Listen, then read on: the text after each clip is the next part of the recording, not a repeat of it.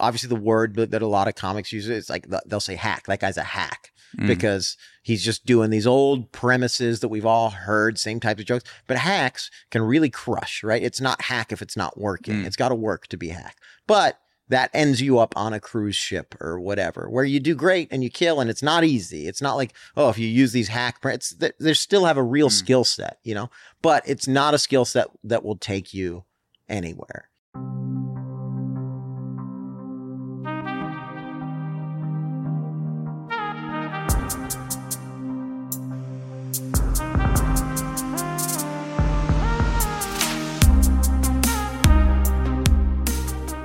So, Robby Slowik, thank you for joining me on the podcast. Thank you for having me here, man. Of course, of course. So, I was listening to a few other podcasts that you've been on as a guest, and one of the common things that came up, of course, was the the way that you grow up, because that's just kind of like the sure. the softball softball question. And I understand that you're you actually immigrated to the United States. That's right. Yeah, f- yeah. From South Africa. What what is that like, essentially living the the, the nomadic lifestyle growing up? Because I understand you, you came here, but you didn't just stay here. Like, you moved around a lot. Yeah, I moved up. around a lot. That's fun. I don't even know what other podcasts I've talked about this on. So you've really done your research. You've really done a deep uh, It was a here. very funny woman who had a podcast about drinking. Oh, Caitlin Peluffo. Yes. Yeah, yeah, yes. Uh, so. Yeah, I was born in South Africa, but I, I really left South Africa when I was like a baby, and I lived in England the first mm. like six, seven years of my six years, really. I spent like a year in South Africa, then I was in England. I moved to the States when I was seven, to Tampa, Florida. And I was there mm. for a year. Then I was in the Cayman Islands for a year. Then I was back in Tampa for like three years. Then in upstate New York for a couple of years, in Europe for a bit. Then back in Tampa, oh, with a stop in the Virgin Islands. So mm. it is, uh, it's it's interesting, right? You like when you. Because seven, you're still very much a kid, but it's like a transitionary time in your life, you yeah. know, where you're, uh, you know, you like you pick up a lot of basics in one place. And then right as you pick up those basics, you move to a new place. It's a totally different system and, and, and a way of life. And so that's interesting. I went to three different high schools, two middle schools. Mm. I don't even know how many elementary schools. So yeah. all of that stuff makes an impact. So that's interesting, because I've been around New York my whole life. I live in Brooklyn now. I grew up forty-five minutes away in uh-huh. Plainview, Long Island. So I've never really had to adjust during my upbringing, teenage years, yeah. while I'm figuring out essentially who I'm going to be for the rest of your life. Right. Do you feel like the moving around while you're in that growing up phase, do you feel like that made you figure out who you were sooner? Because you get to a new school and you're like, well, if my environment's changing around me, like I need to be sure of who the fuck I am right away. Or did it, was it like everything is changing around me, so I can't really find my footing? Yeah, I wish at fifteen, sixteen, I could have like thought that deeply about it. But mostly you're just kind of like go along to get along. Kind of, mm. you know, you're just it like, took me twenty-eight what? years to think that deeply about it. So. yeah.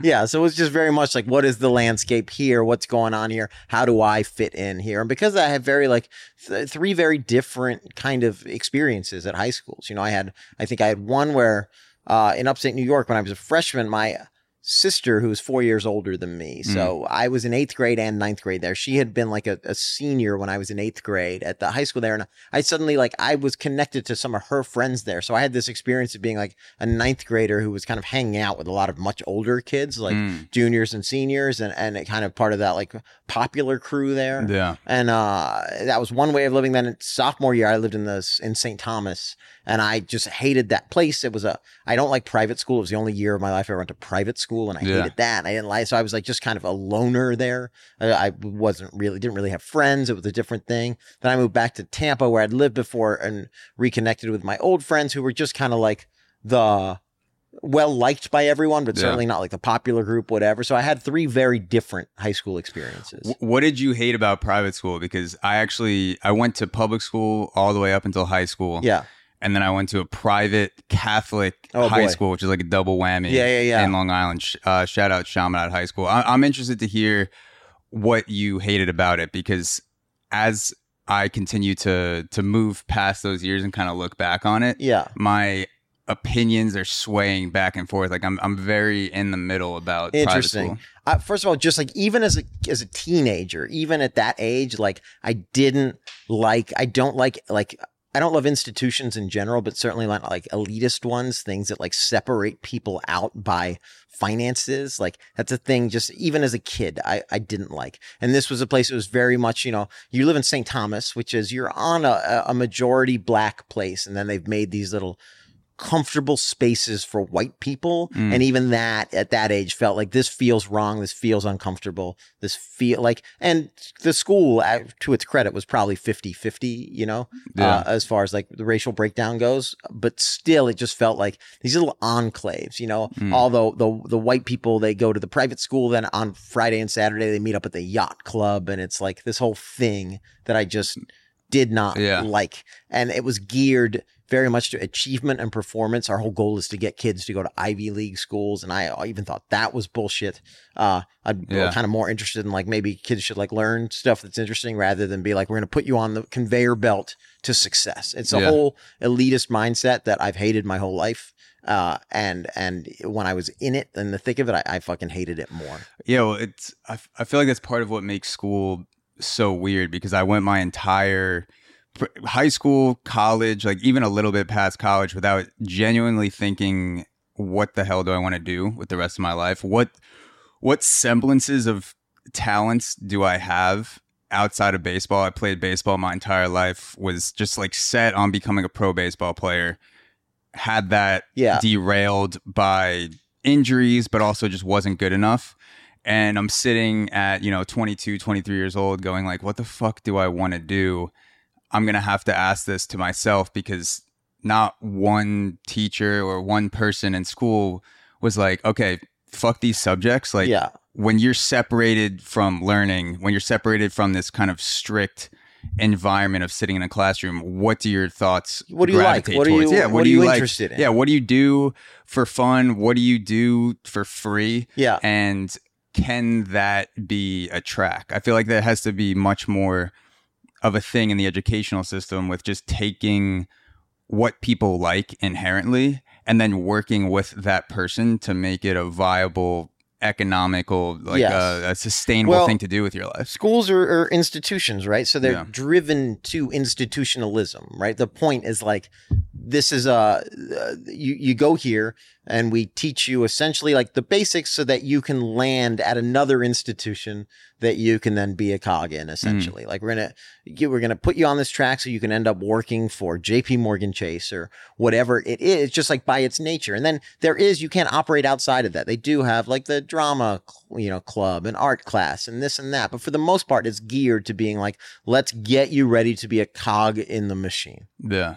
Is, so is your lack of passion for institutions, did, is, did that drive you towards comedy? Because I feel like that's much more of a, if you're good, you're fucking good. And that's going to be the determining factor. Like you'll, you'll get stage time.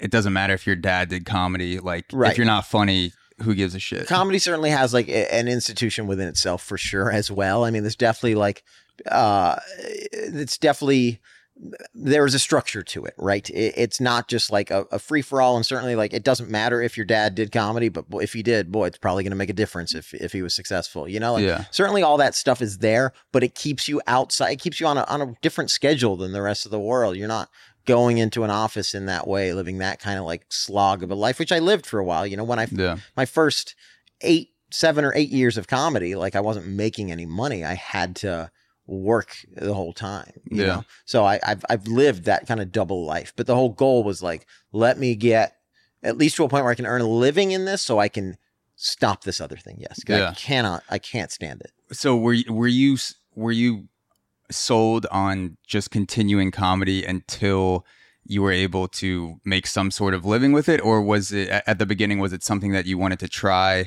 If this turns into something in five years, fine. But if not, I'm just going to find something else creative, like a like yeah. a creative outlet. Was it like insert creative no, outlet here? No, no, no. It was always yeah. comedy. Yeah. You know, it was always comedy. That's the, I wanted to do it my whole life. I didn't really get the courage to do it till I was about twenty-five.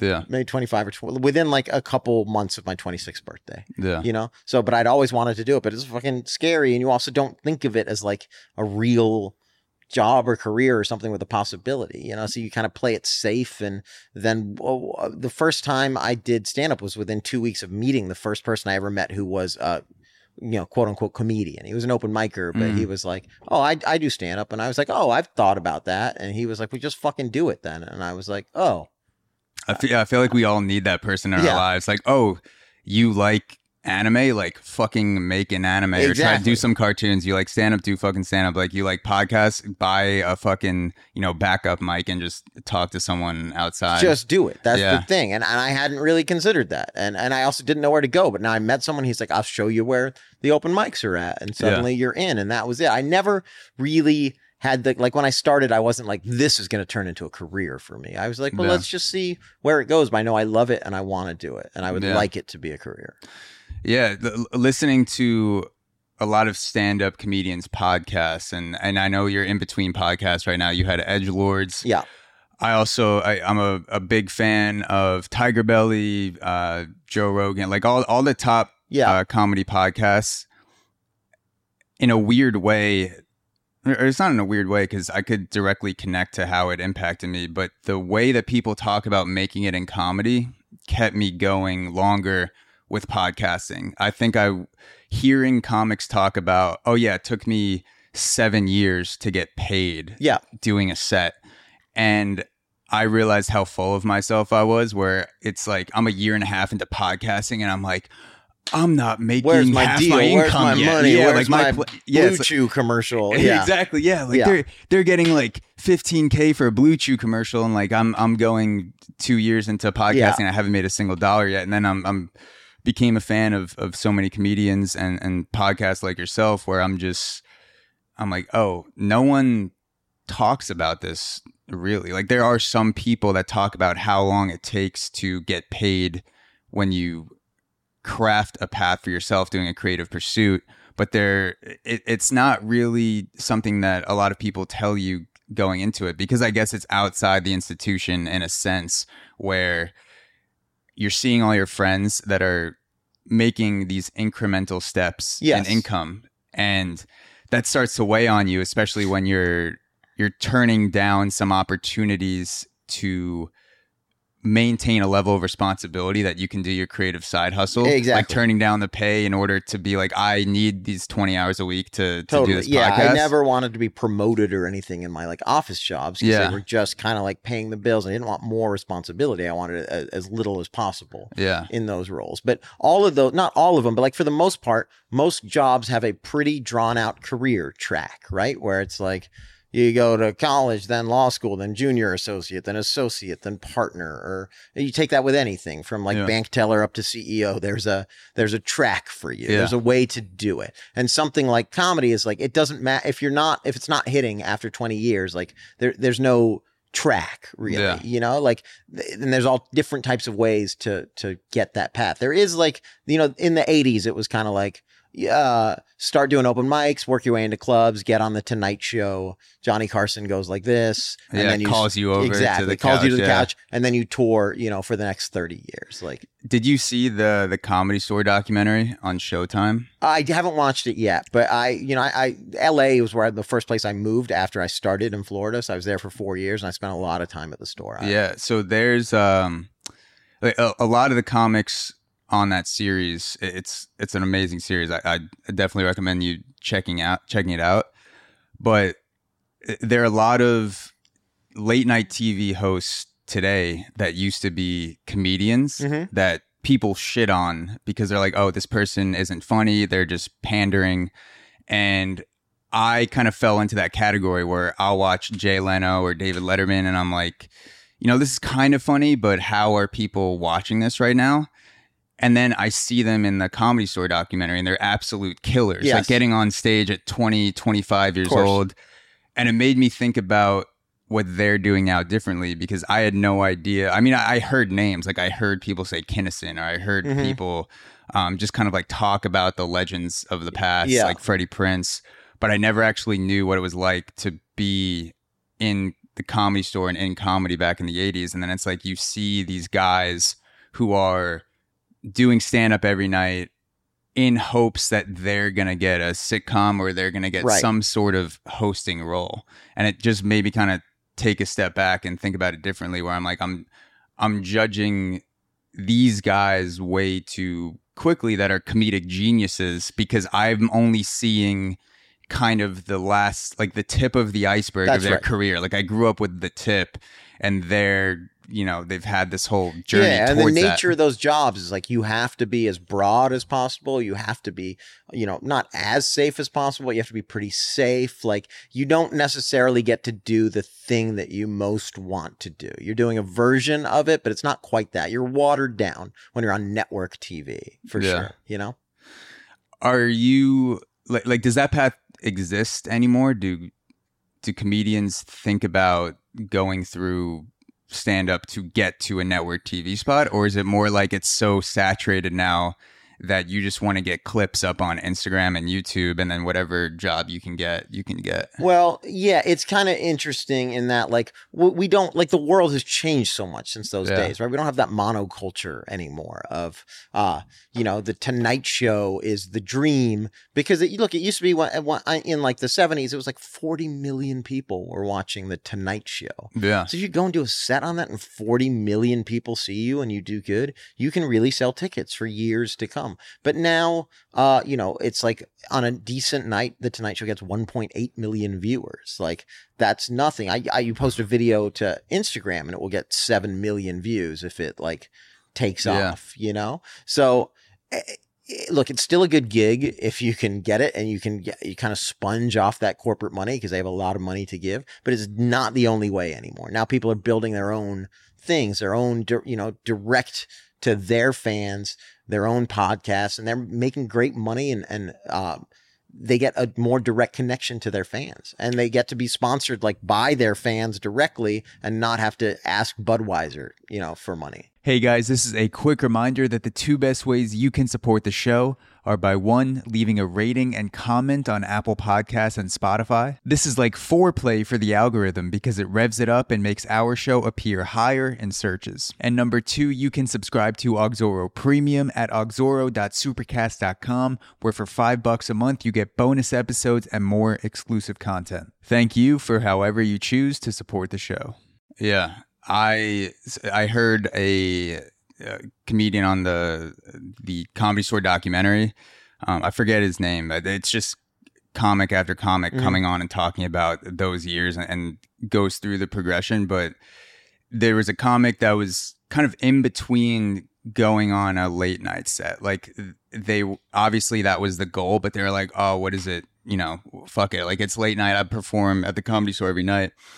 And then another person in show business told him, if you get on Johnny Carson, that's like selling out the Comedy Store three nights for fifty years straight every single night. Like yeah. that's how many people you're watching. And he's like, okay, like yes. I need to fucking get on the, the Tonight Show and well, kill it. I, I think that's a really good way to think about, you know, every, just like, uh, you know, a podcast, right? Let's say you're starting out with a podcast and you, you have, you're new. So you're only getting three hundred listeners or whatever, but like for a New York sized comedy club, a lot of them only hold one hundred people. That's like doing a show for three sold out clubs. Yeah. You know, it's like it, it's going to take this almost the same amount of like effort and time put in. So it's like it's a discoverable thing that's there forever, not just like a moment in time that eighty-five people caught. Like it is a great way to reach people, even if yeah. you're not reaching as many as you hope for. Like you're reaching more than you'd be able to gauge, and it, like in that show individual level. And there's so many people now posting clips and sets on YouTube. It, it blows my mind every single day, because my lunch consists of, uh, you know, me cooking whatever butcher box meat I have uh-huh. allocated to that day, uh, warming up some leftover pasta from last night, and then just searching stand-up comedy on YouTube yeah. and scrolling through and seeing what pops up.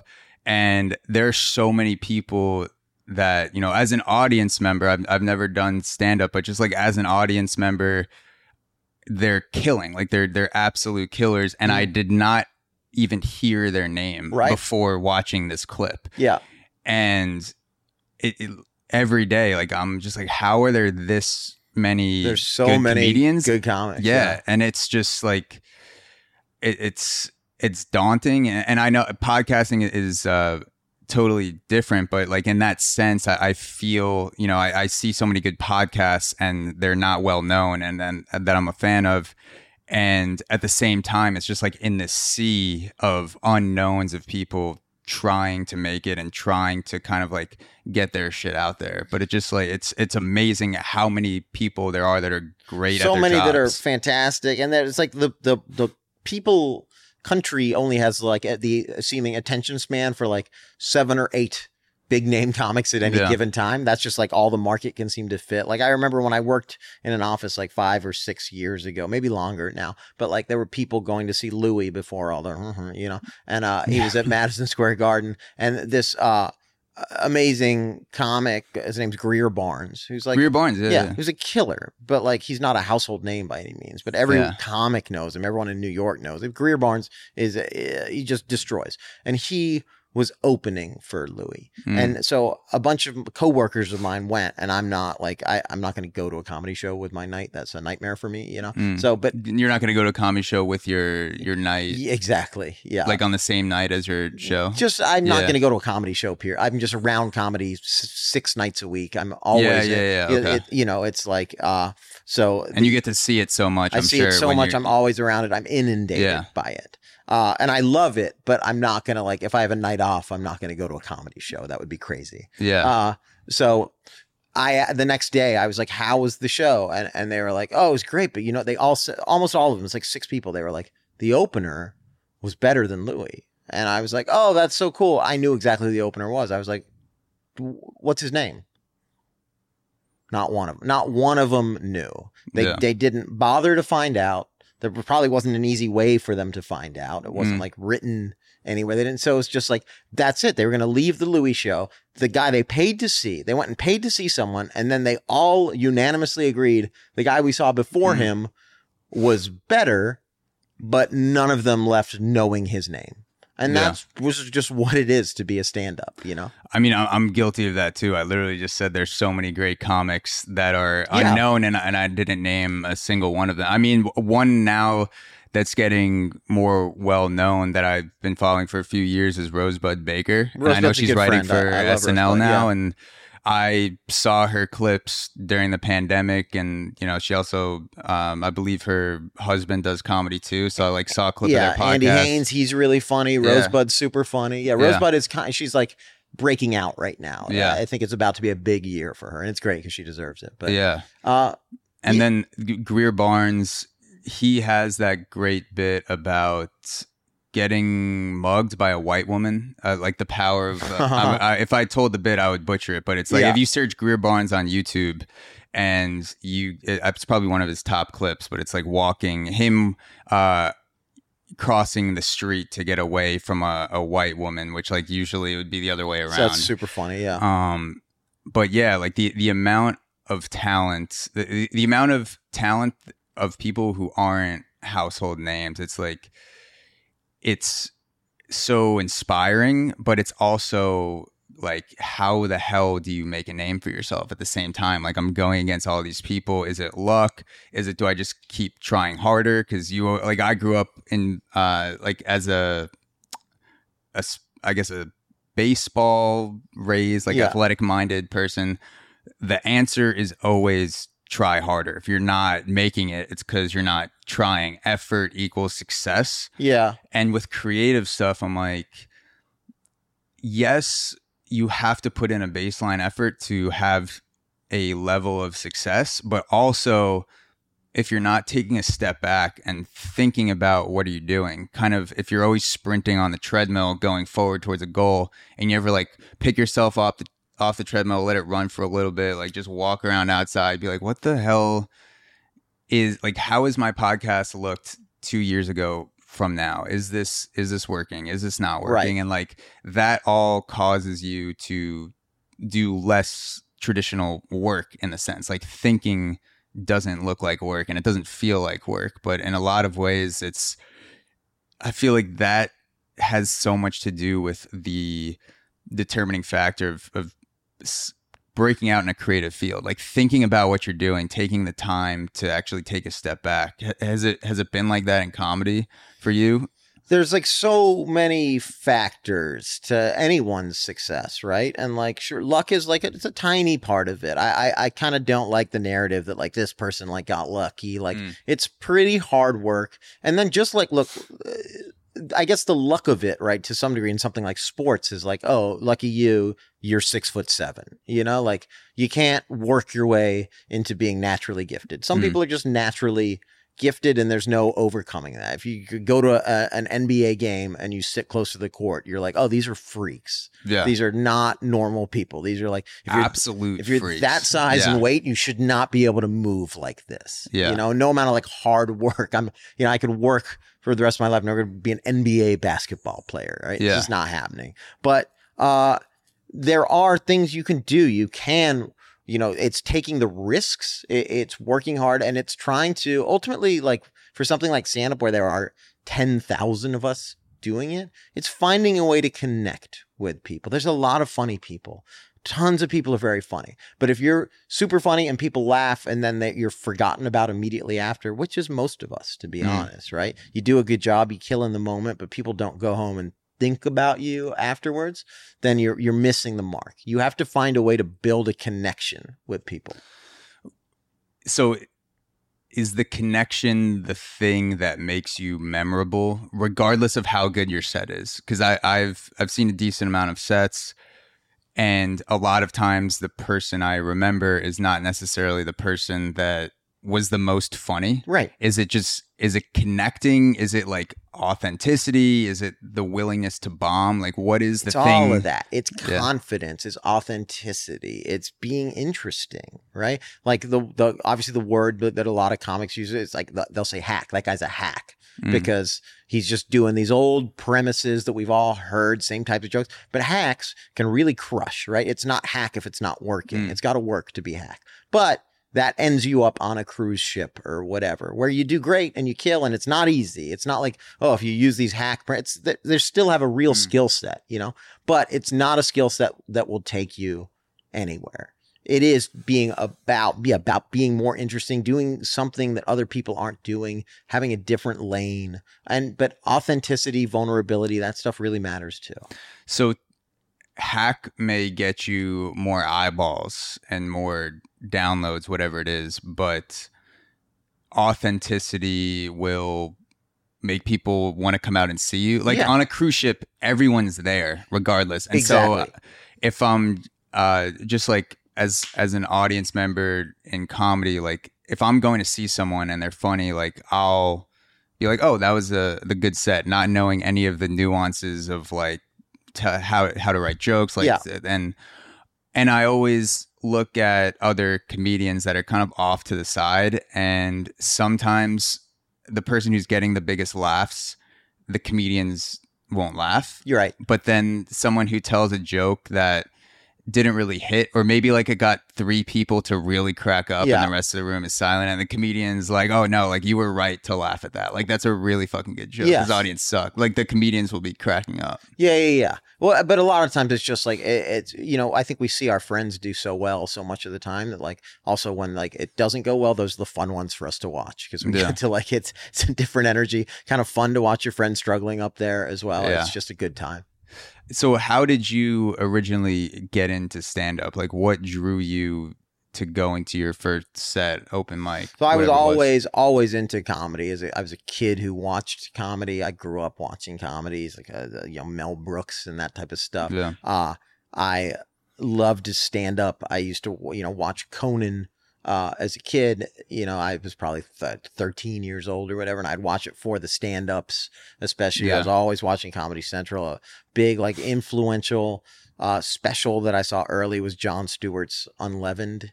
And, yeah. like, you know, that's probably, like, nineteen ninety-six, so I would have been, like, thirteen years old. Yeah. And uh, th- just, like, thinking, like, oh, what a different, like, this is, I can't believe you can, like, talk about this type of stuff in this way. Uh, and get laughs off of it. You know, he was really talking about a little bit like some heavier stuff, and he wasn't the first to do it. People have been doing that forever, but that was my first like real exposure to that yeah. type of stand up. And then, uh, just, yeah. So I always wanted to do it, but then life just kind of beats you down a little bit, you know, even mm. as a, as like a, a teenager, whatever, you just get told like, you know, you need to be smart. You need to plan for your future. You need to, you need the safer choice. And yeah. so I kind of went in that direction. I, I, I went to college and I was like, oh, I'll probably end up going to law school or something like yeah. that. And then I, I realized I absolutely do not want to go to law school. And I just floundered around for three years after college, really. Uh, I was waited tables, whatever, valet yeah. parked, random stuff. Uh, and until I met that guy, his name's Errol Johnson, I think, who I don't think he does comedy anymore, yeah. but he was the guy. And, and I, he's just told me, oh, I do stand up. And I was like, I've been thinking about doing it. That was it. He said, just fucking do it. And I did it. I never looked back.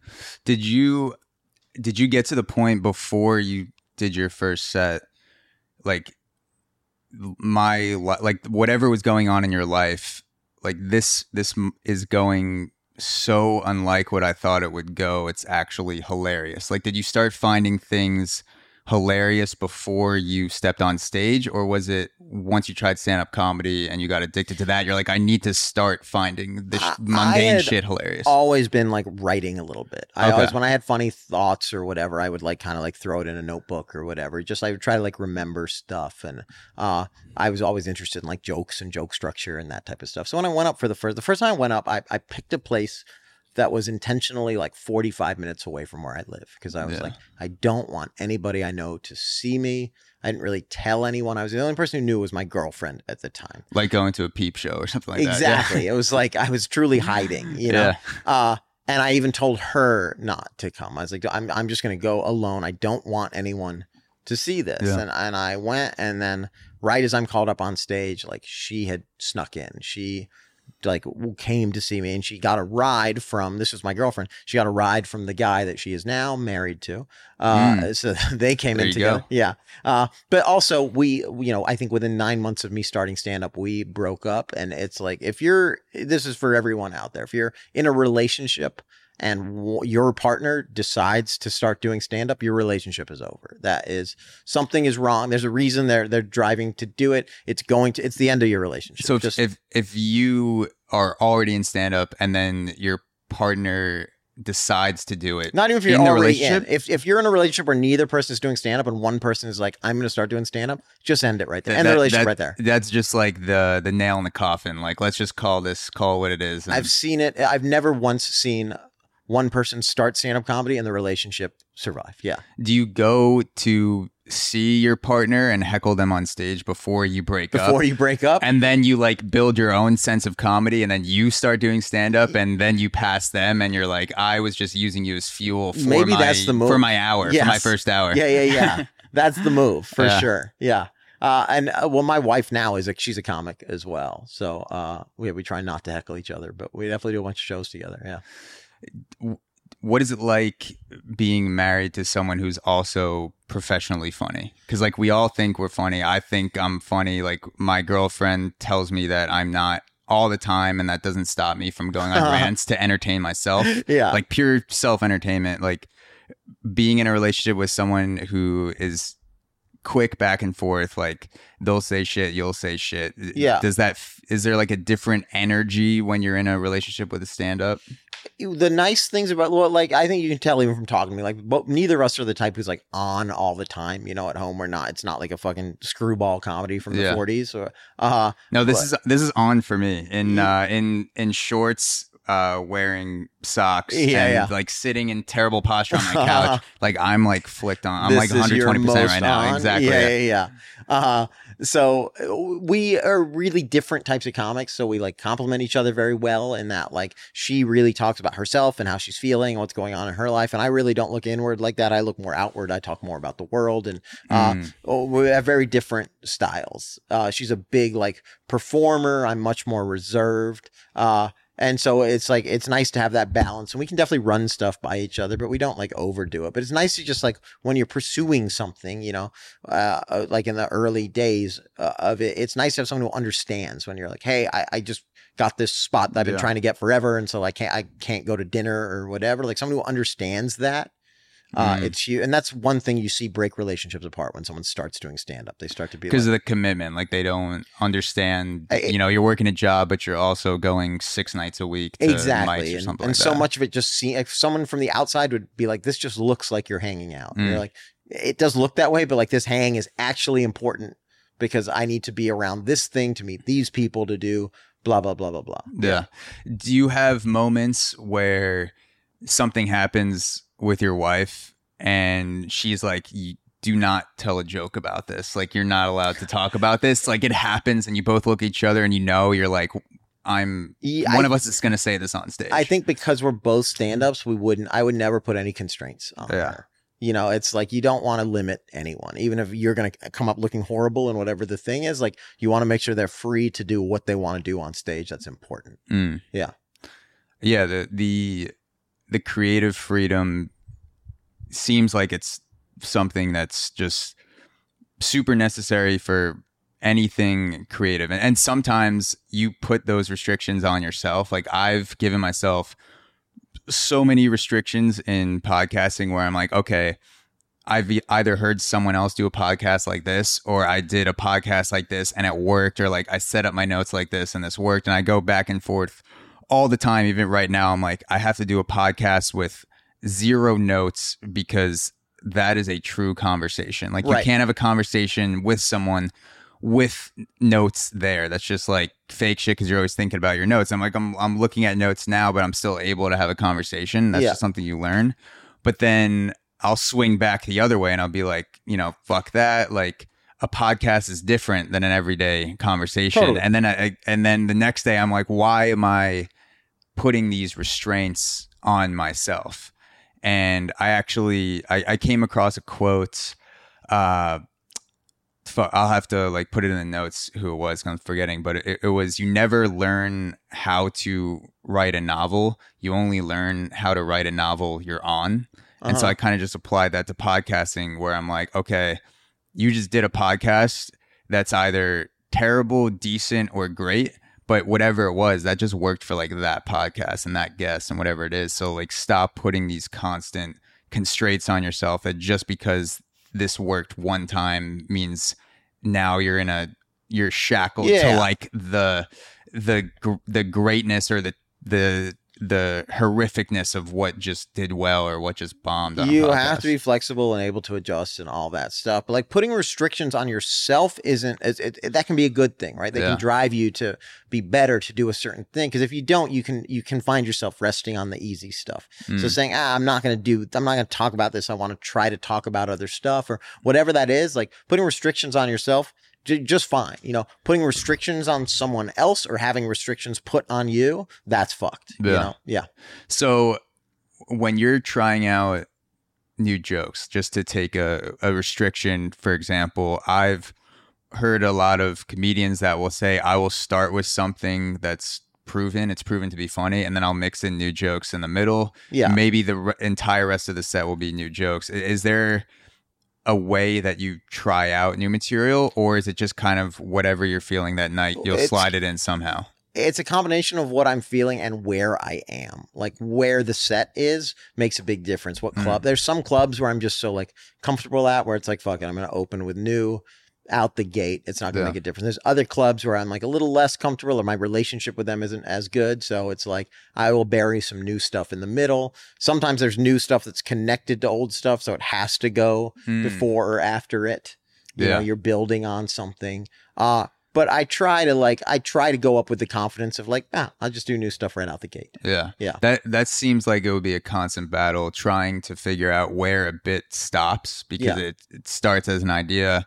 And then you keep building on it. Maybe something works. You take away a piece. Like, h- how do you, how do you know that you're done with that joke? Like, it's time to transition into into something else. You're never fully done, because you can always something can always hit you, and and like a and, tag or a something. tag like, yeah. or a new tangential thought that's related that you're like, oh wait, I can actually weave this in, or this yeah. becomes part of this. So you're never fully done, but you, there is a point where you're like, this one is good enough now that I would comfortably do it on T V or a special as is. That yeah. doesn't mean it's done. It can always be improved, but like this is good enough now that this is a staple solid yeah. bit. Are you a word for word guy when you write it out, or no. is it more like bullet points? I'm a bullet point guy. Just go with an idea. Yeah. Generally what I'd like do, sometimes I like I do write a lot on stage, but when I'm also just sitting and writing, I will uh, basically I would just bullet point out as much stuff as I can. Like I'll have a a, a concept uh, and then I will write like as many bullet points as I can. And then I like bullet points because then I can move them around. So I just yeah. will free flow thought, thought, thought, thought, thought, as many thoughts as I can. And then I'll kind of look at them and be like, well, this can go here. This can go here. Get rid of this one. Get rid of this one. Move this one to here. And before you know it, you have like a structured bit with an in and an out and a direction that makes sense. Yeah. Yeah. I've, uh, I mean, I've done kind of both approaches with podcasting where I'm like, I need to write out everything I ask word for word. And then oh. other times I need to just put a bullet. And whether or not I even bring it up, you kind of just glance at it and run with it or something like that. And for me, in the beginning, I was literally writing out intros. Like this whole thing would be filled with paragraphs of like word for word, you know, like, thank you, Robby Slowik, oh, for joining yeah, me on the yeah, podcast yeah, yeah. today. Like, well, and then gradually it just became like more sparse and sparse, which is hilarious because I still have two pages here just in case, you know, uh-huh. I, I somehow forget to speak words. But like the... There's something about the magic of just having two words to spark something in your head. And then part of the the content is just however your brain forms it in that moment based on all these different factors like the audience, what you said before, things you probably aren't even aware of, like energies in the room. And then that all comes together into the shit that's coming out of your brain that no one else will really ever hear the same way again. Like right. It's just like in that moment, bam, like whatever, I'm just going for it right now. Yeah. And that's, look, the, the like there's a comfort to having a safety net for sure.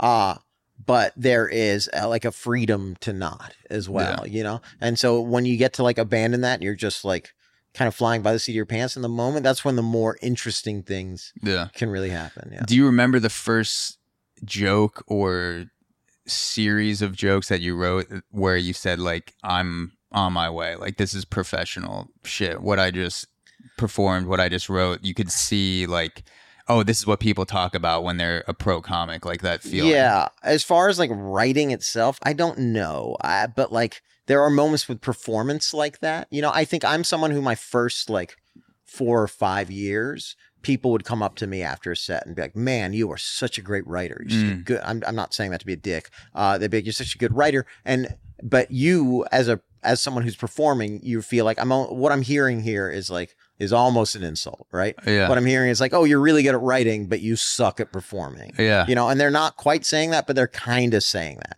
Because when someone has a great set and they're fun, you just go up to them and say, man, you're so fucking funny. Yeah. You killed. But they weren't saying that. What they're saying is, you're a great writer. You're so a great writer. My yeah. writing from the out the get-go was always good, you know, solid.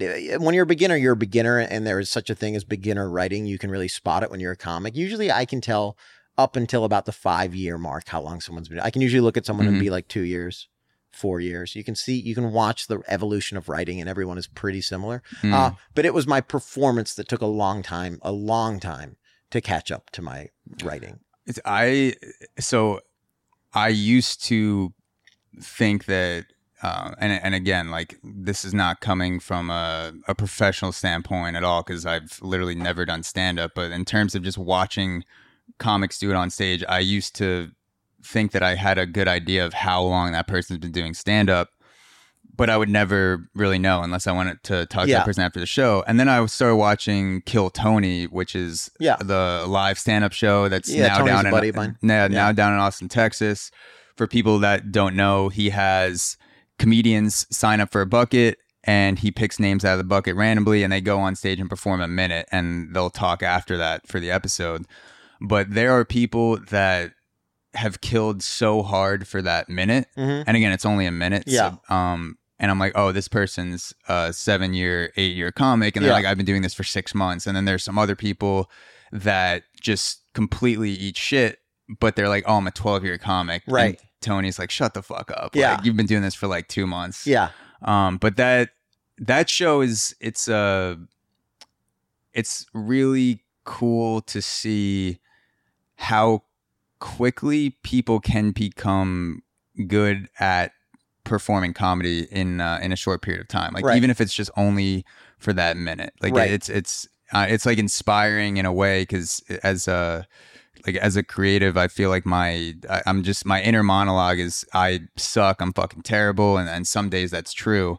And I always think that how good I am is linked to the amount of time that I've been doing it. But there are some people, and you know, you get good at it quick, but then it's just learning how to present that better, or like how to build that out and just make it into something that's that's that's longer. Like, it could be a full yeah. comedy set. It's, yeah. it's a cool show to watch. There are like phenoms, but then there's also just like, the more you do it, you pick up like trade craft, and you learn mm. to to go deeper on topics that there. Sometimes there's stuff where it's like, I had an idea jotted down, like, you know, six years ago. That's like, I never, I couldn't, I had a thought, but I couldn't conceive of how to turn it into a bit. And then you look at it years later and you're like, oh, I know now how to, do, I can do mm. this. I can turn this topic into a bit, you know? It's like your brain was before your skill level in a way. Like, you had yes. an idea, you had a, you had a premise that you couldn't, you didn't have the skill to I flesh out at the, the time. Dexterity. Exactly. And then you remember it and you're like, oh, like this obviously is where I go with this now. Exactly. I've been doing this for ten years or whatever. Yeah, that's exactly right. Yeah.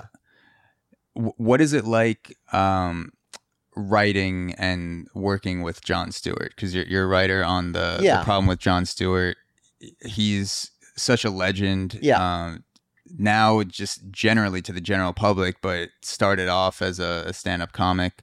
What is it like working with a guy like that and seeing him take your writing mm-hmm. and bring life to it? Like, it just, not that your writing doesn't have life, but like, no, some, someone that's like taking it and just being like, I'm gonna run with this. Maybe they'll say it word for word, maybe they'll add shit to it. Jon is awesome. I mean, he's like, he's just like the best. And one thing he does really well is elevate whatever's given to him. Like, he's actually kind of like, it's funny because I I'm uh, I write for him. There's a whole team of, of of writers on the show, you know, there's like eight of us, and but he's pretty resistant to saying other people's words verbatim. Mm. You know, he's not really going to let you like directly put words in his mouth. Mm. You know, like, he will take what you give him, and occasionally, look, certain lines make it in here and there, but like, for the most part, he's going to synthesize it directly through his voice. He's going to twist it. And what he does the best is he's going to elevate it. You know, mm. when he puts it into his voice and, and puts a little like spice on it, like, he will yeah. elevate it almost every time. Yeah. It's really fun to watch. It's really like lucky to get to write for someone like that. There's definitely people you can write for where it's like, they're just going to, they're going to say what's on the page, and Jon is not that way. Yeah. So he'll, he'll take a, a bullet point or a joke or something like that, just kind of have it in his mind, and then he'll expand on it on camera. He's a really fantastic performer that, like, you might be like, he, he's so seamless, you might not notice how strong of a performer he mm. is, but like, yeah, he'll take it, he'll make it better. He'll probably punch up the wording even. At the very least, he'll put it directly into his voice. And yeah. like, he just, yeah. And then he'll sell it. He'll go out there and really fucking sell it. Yeah. Like, it, it's so, it's so good, and it's so funny. And with the, with this show, Problem with Jon Stewart, you guys are making fun of things in an attempt to change, if I'm saying the, the mission right. correctly. You want to actually change shit. Yeah. So there's always there, there's the laugh, but then there's also like, oh shit, like this is kind of exposed now. Like, I, I wrote down um one of my thoughts. Th- this was uh after watching the the Burn Pit episode, yeah. and I wrote down that comedy is like surgically unclogging an artery to clear a path for the obvious to flow back in. And it seems like a lot of the things that you guys tackle as a team on the show are just like obvious things that people should be afforded, but we've become so defensive as a culture where we build up these walls. And it's not necessarily like the idea is being put into the viewer's mind. It's like we've built up so much defensive bullshit that once comedy kind of fucking Drano releases the tension, like releases that out, the obvious just kind of comes in like a vacuum, and you're just like, why don't we pay veterans that yeah. got cancer from yeah. serving in Iraq and like and, and shit like that. So that's like, yeah, the, the show, like we do have some general episodes, but for the most part, like the goal of the show, the show at its best, I would say, is when we can take an issue that is impacting a specific community, something that isn't too big to to actually make an impact in, you know, something that, that has a specific thing that needs to be done, and just try to like spotlight it and help yeah. the people who are really driving towards a solution drive to a solution. So the burn pits thing, which was the first episode of last season, also by far and away our least funny episode, because it was such a like personal issue to John that he was kind of like, I don't really want to be that funny here. I yeah. just kind of want to lay out this yeah. important thing, you know? Uh, but the Burn Pits episode, you know, for anyone listening, if you don't know, and you probably don't, because I didn't until I started working at the job. Yeah, like, same, uh, same. When uh, our troops were in Afghanistan and Iraq, when you invade a country, which is f- kind of fucked of us to do, but let's skip over all of it's that a, it's stuff. It's a pastime. It's yes, a pastime, it's an American yeah. tradition, yeah. yeah. Uh, no one plans for what do we do with all of the garbage that this is going to create. So the way they handle that is they would dig giant pits just next to bases, the size of f- multiple football fields, multiply, and throw everything, all of the garbage, mm. all of the toxic waste, clearing out the porta potties, uh, surplus, broken down tanks, tires, vehicles, cleaning out weapons. A porta potty, a single porta potty on its own is probably enough to give you cancer. So the totally. fact, the fact that you're putting all that shit into all a of mishmash that. of a like a tanker sized field is crazy. That's right. Then they would cover it in jet fuel and just light it on fire. Yeah. And they would keep throwing stuff into the pit, lighting on fire. And these big plumes of black smoke were next to the bases, and that they were blowing over the soldiers. These things were burning twenty-four seven. Mm. And these soldiers were breathing them in, and they were getting these very... Well, they would come back and then ten years later get these super rare cancers mm. that were very clearly linked to this. But the Pentagon and the uh, V A kept saying, eh, there's no direct proof that these cancers are from breathing yeah. in this toxic waste. There's no direct proof from the studies that we're yes, funding. Yes, that we're that funding, it, yeah. yeah. So, sorry, we're not going to cover this as service-related. Yeah. And veterans were dying at alarming rates. And these are people the government promised them, you know? So this was just like John did with nine eleven first responders. He took on this fight. He worked, you know, he's not like some celebrity who's like going to make a commercial and, you know, rock the vote or whatever. Like he's driving down to D C regularly, lobbying mm. Congress people, senators, wa- going to meetings with veterans who are fighting for this. And as of, you know, I don't know when this is going to come out, but as of two days ago, probably like th- three, three, four weeks, something like that. Okay. So yeah. then as of a month ago for you listening, there we go. The Senate passed the PACT Act literally two days ago yeah. from when we're taping it. And that now it has to go to the House, but the House is expected to pass it. And it's going to give uh, coverage for these cancers Mm. to the veterans who've been suffering from it and who have been g- put through the ringer and paying yeah. out of pocket. And like, it's going to make a real difference. And to be part of a show that was a small part of a show that was a small part of that process, it is amazing. You never expect comedy to be able to do something like that. Yeah. It's a, something that I noticed watching the, the Burn Pit episode. The was it a senator he was interviewing? I forget the that was who the guy's the status was. Secretary of Veterans Affairs. Secretary of Veterans Affairs. Um, he seemed like he had a passion and a will to help out the veterans, and then when he was confronted with some tough questions by Jon Stewart, he went back to the same talking point without actually thinking about or answering the question, or just saying like, I don't know. But he kept saying something like, we're waiting for the regulations yeah. to supersede this boundary before we go forward. And John's just like, what the fu- like, what is this yes. thing that you're waiting for? And then kind of talk for another couple minutes. And then the guy's not able to define it. So I think it's cool the the work that you guys are doing, e- even if it doesn't have a direct legal change, like in the case of the Burn Pit episode, but just like forcing politicians and forcing people in power to define problems. Like yeah. for so long, we've been kind of walking through life and being fed this bullshit on this is what's causing the problem and this is what we're doing to solve it.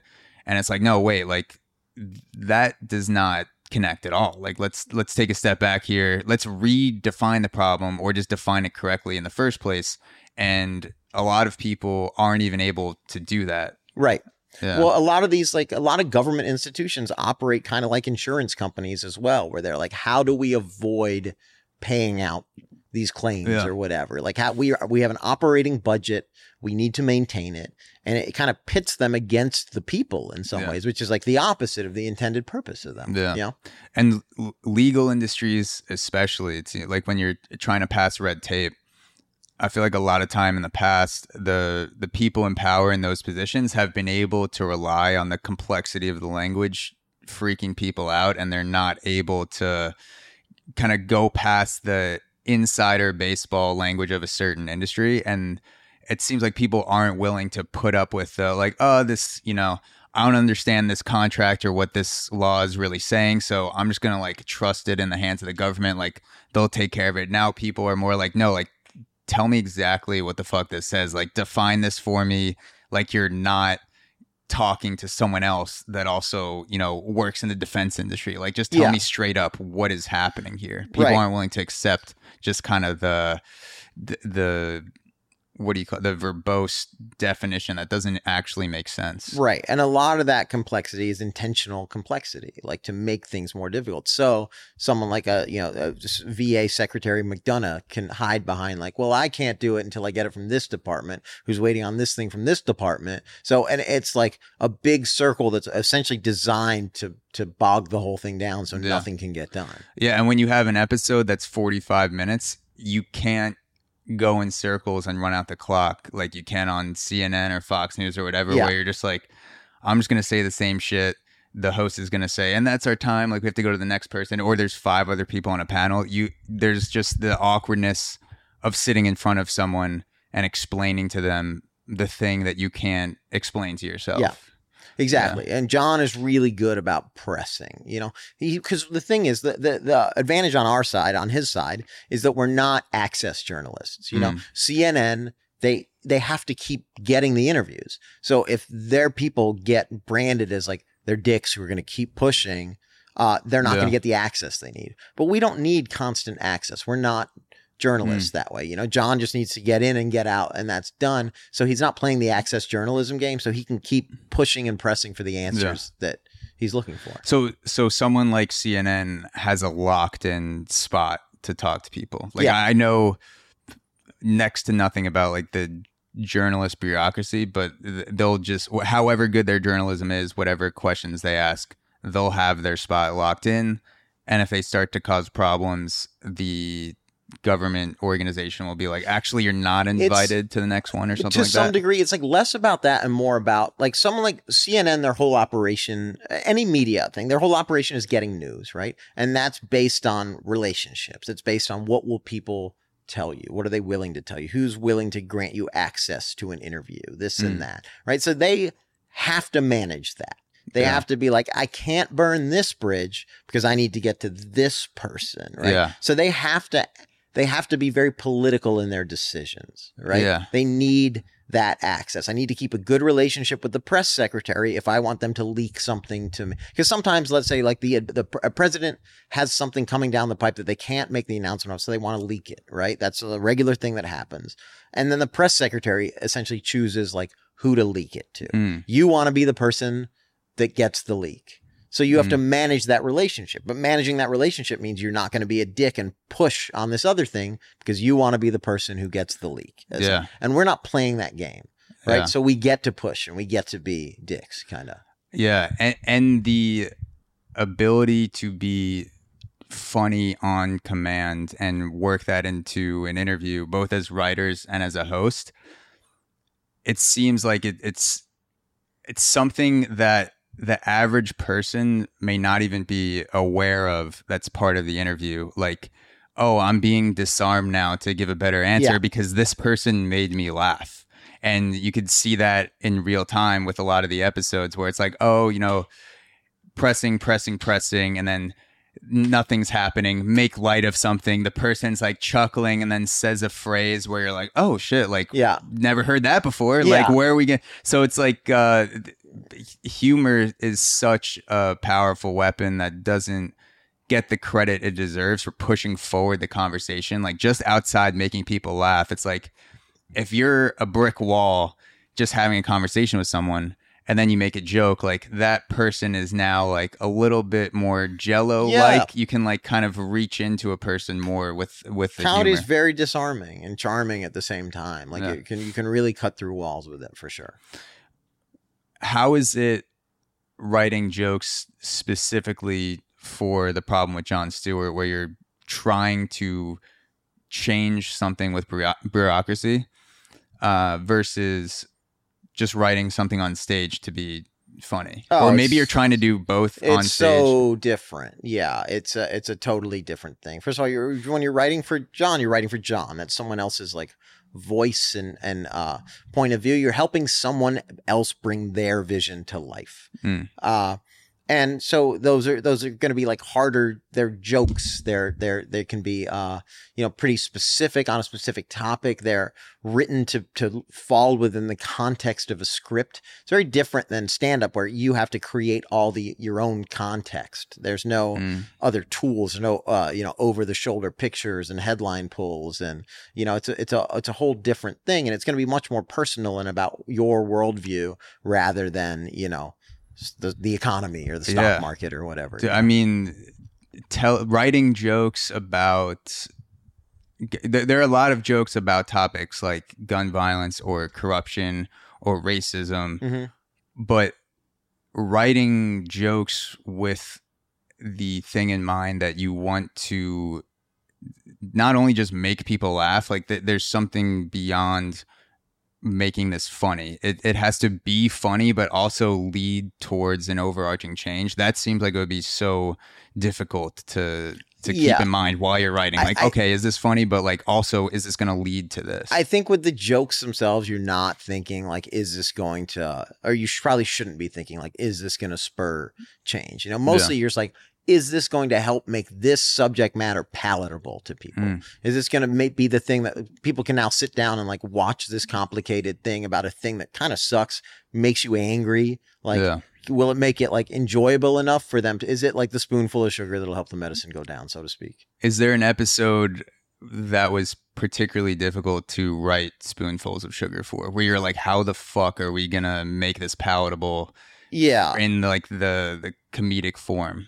You know, honestly, I, I, burn pits probably would have been the one. Yeah. But John, like by just design, was just like, I, I'm barely even interested in making this one funny. Yeah. And it's like really tonally different from the rest of the series, which is interesting because it was our lead-off episode. And that's the only one like critics will watch and like review. Uh, people don't watch the second episode to review it. They watch mm. the first. So there's a lot of these reviews of like, oh, Jon Stewart, not funny anymore. More serious Jon Stewart. You know, it's like, yeah. and they're kind of right for that episode because he kind of yeah. made a, a, a conscious choice. Yeah. Uh, but the rest of mine, we definitely have an episode about like, you know, we have, uh, there's episodes, there's an episode about the stock market that is mm. like when it's very complex. So it was like, how do you write jokes for something while getting the complexity of this issue across? Mm. And those are when it gets like, those are the fun challenges. Yeah. Like the the Redditors exposing the, the stock market exactly. GameStop. The GameStop yeah. thing. And yeah. there's like, when you pull, when you learn all about the machinations of that, of like, you know, payment for order flow and dark pools and how, uh, you know, high frequency traders and uh, these micro trades being made in milliseconds. You're learning about all of this stuff and it's a lot and you're trying to convey that to people. And we're definitely not experts. We're talking to experts to make sure we're getting stuff right. Uh, but it's like injecting jokes into that while keeping the nuance of all the information is, is a challenge. Yeah. The, the Redditors taking over the the stock market in a sense and forcing the big guys like the hedge fund guys to just put the stock market on hold. That was a crazy thing to watch. Like I'm I'm watching that thinking, you know, like these guys in a Reddit group that I had no idea existed the week before this happened have yeah. been planning out this intricate, nuanced thing for years. And yeah. then they just fucking like hit the button, exposed everything. Like almost a laughable in its own way to think that a bunch of people on Reddit could go against the billions of dollars yeah. that's funding these types of corporations to make sure that you stay down, like we're pressing you down, we're going to make money for ourselves. So that that was just a an insanely crazy and also eye-opening thing to watch. They did what the big boys do, and they beat them at their game. And so the big boys t- rallied around, you know, the, their own networks like C N B C and the Fox Business and the financial stuff. And, and to get called, you know, like all these guys don't know what they're doing. They're amateurs. They're actually going to break the system. It's like, no, mm. they're they're doing exactly what you've been doing the whole time. You're just mad because they won. Yeah, it's like if the, the system isn't working the way that you would like it to work, then the system is broken. It's it's like you're... you're not really looking how the system is functioning as a whole and recognizing that these people are exposing weaknesses in the system. You're right. Just like, oh, it's broken. Like, we got to stop it. Like, plug it up. It's like, oh, like, hold up for a sec. You're like, this is, the system is fine. The system yeah. that's been set up is working exactly how it's supposed to work. It's just that people have stopgapped it yes. and used your own technology and your own infrastructure to their advantage. So exactly. now you're just pissed off. Yeah, that's exactly right. Yeah. So one one thing that I noticed in the ju- just looking at different episodes of the show, scanning through YouTube, is that around the time of the Problem with White People episode, mm-hmm. there were a lot of people that came out and said Jon Stewart went woke. Like uh-huh. it, it was like a, a planned decision to shift ideologies to cover his own ass in a way. Uh-huh. And that is sort of a like th- this is how I think about it. That's like a, a hack thing from the right side to say like, oh, this person went woke. They want to cover their own ass. They're like bowing down to liberal media. And the same thing on the left side, people will be like, oh, this person's alt-right. Like if they're just down the middle. Yeah. As a writer on the show, like you're seeing all the ins and outs, the day to days. Could could you speak to the decision and what it was like prepping for an episode like that, the Problem with White People, and everything that went into it? Just like the the direction you decided to go yeah. as a team. Everything happens kind of incrementally, you know, like everyone who works on the show.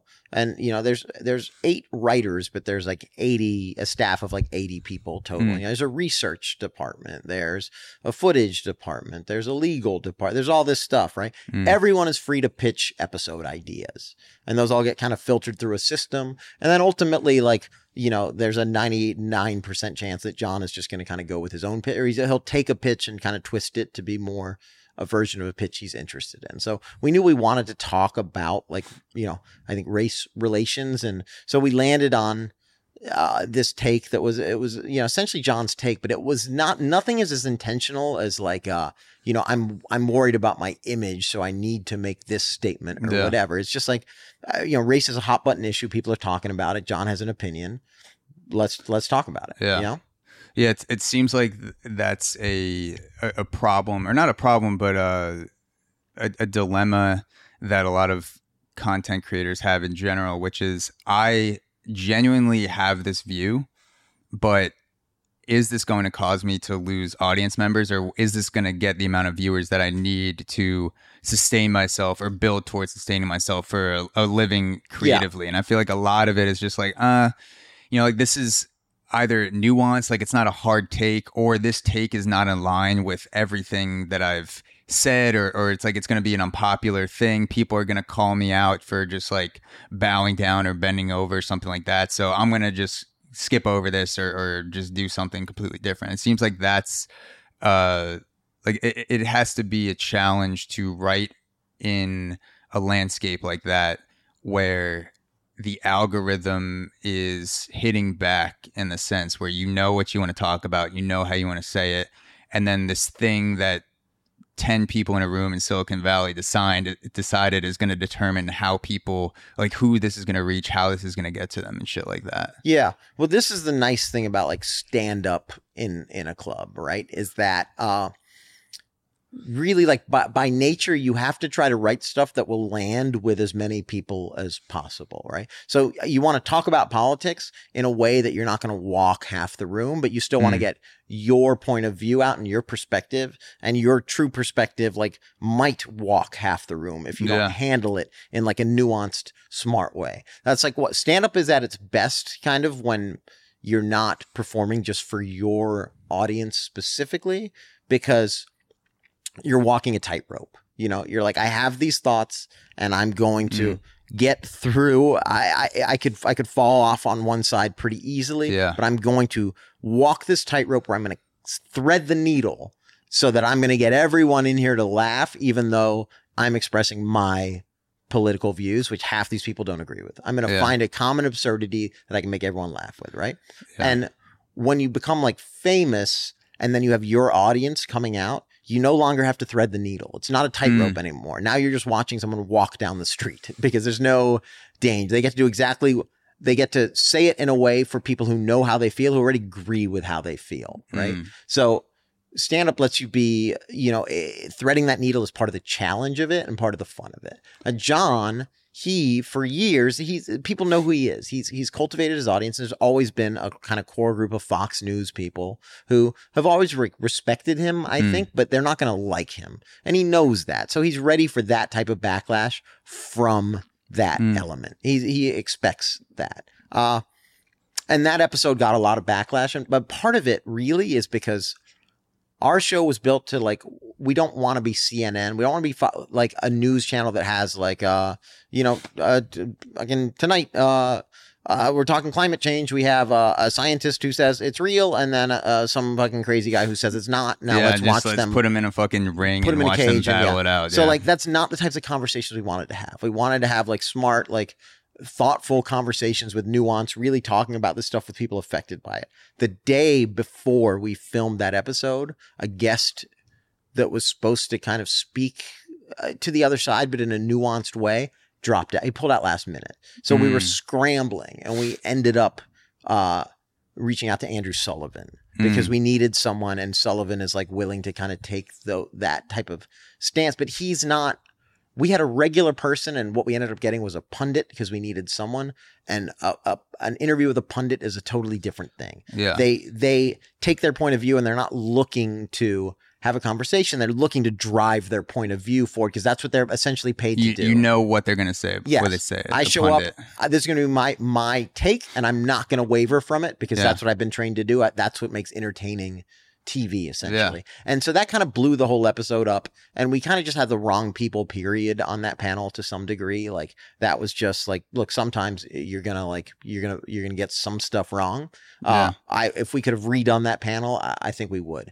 I enjoyed it. I, I liked the back and forth where it, it you, you know, the, the premise of the episode, obviously you're, you're tackling whiteness and white privilege with a group full of white people. And yes. some people, Some people are going to be uncomfortable. Some people are more full in, like, no, like, this is the problem with white people. And like, I'm white too. And I'm willing to just say, uh, you know, like, I'm willing to divulge the whole problem. Other people may not disagree with whiteness being the reason for some of the discrepancies in society to the degree that the person is sitting next to them. Yeah. So I enjoyed it opening up with, um, it was just more of a, okay, everyone is on the same page about white privilege and whiteness. And then the guy on Zoom was that Andrew, Andrew Sullivan, Sullivan and yeah. he was just like, whoa, whoa, like, I don't, yeah. I don't agree with this. Uh, America's not racist. I, I'm not, or America's uh, not a white supremacy, yeah. but there is racism.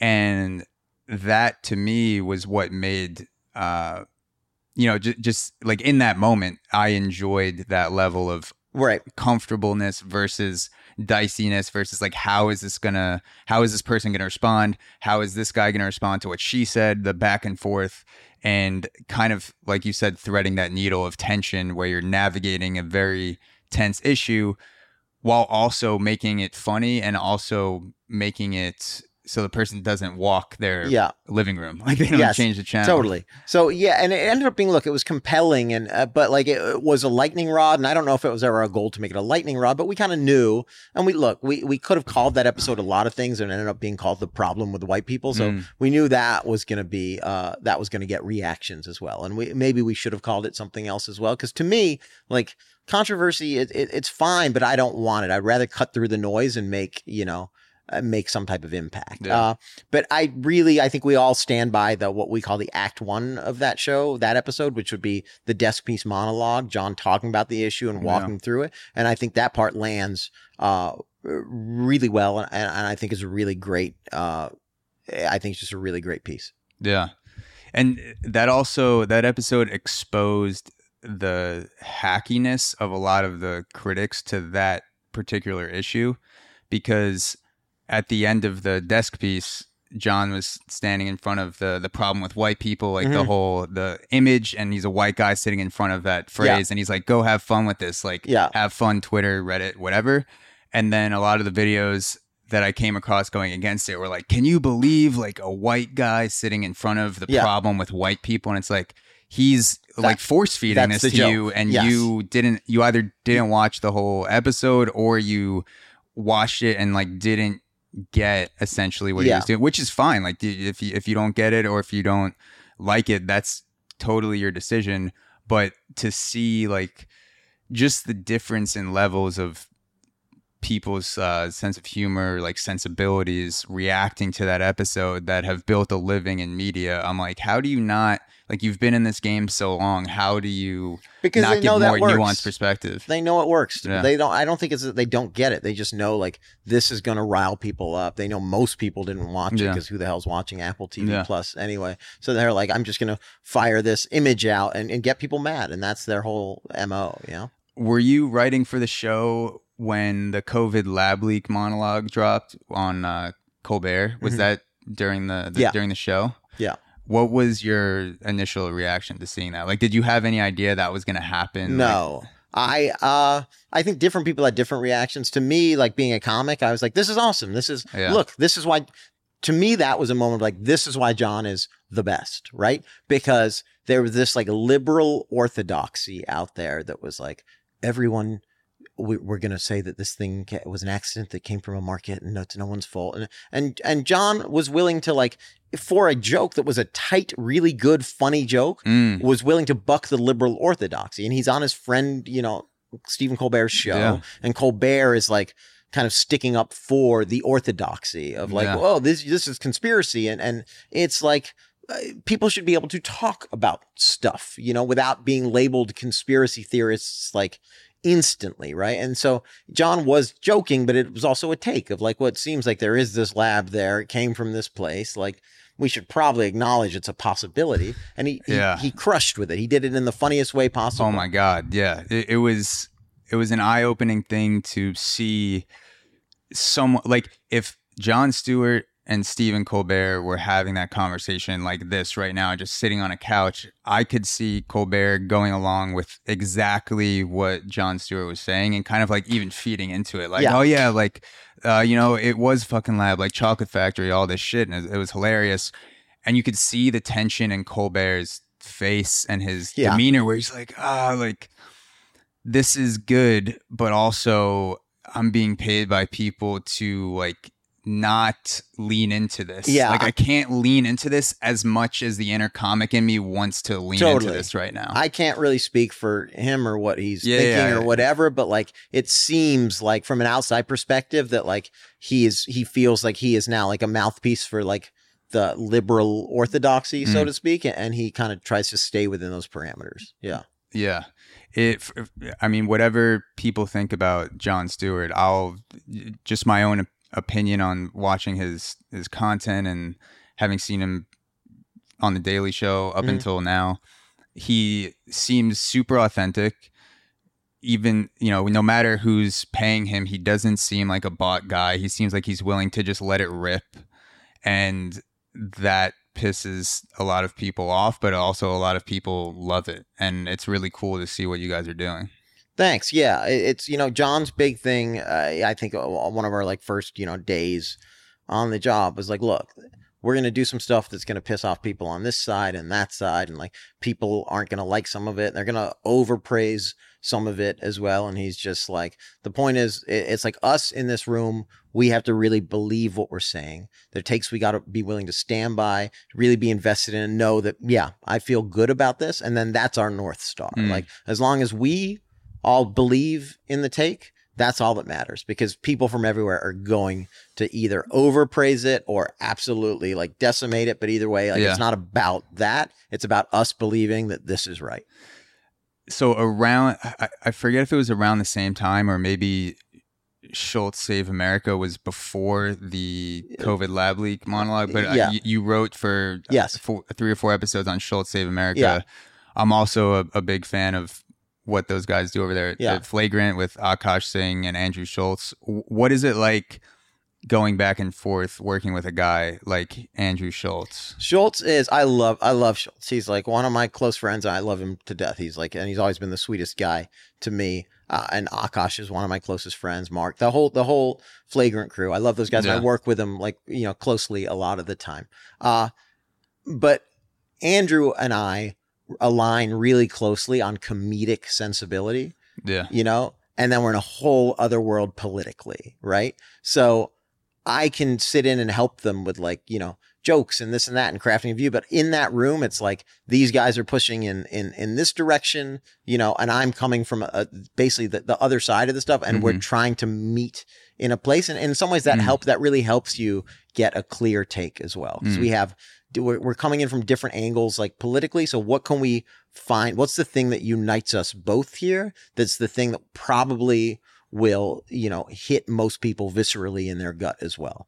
Then that's what you want. You want most people to say, yes, this is right. You really yeah. don't want that camp of like, you know, the thirty percent of people say this is absolutely right or absolutely wrong. Yeah. You know? I mean, the writing is so quick and it's so funny and like just like super sharp, because that was the nature of the the yeah. series before it dropped on Netflix. And it seems like like you said, even though you guys are different politically, there must have been something in that room to let the air out where it's like, all right, we view this, this is what you think, this is what I think, but like let's just write funny shit and yeah. let's just figure out what works, because like you can't write things that are that funny like you guys wrote without having that sense of we can just fucking let it rip and just yeah. see see what happens. Well, we just have a lot of fun and we yeah. like each other. And, you know, like this is the thing, like online or whatever, when someone has like opposing political views, you don't know them. You don't know them as a person.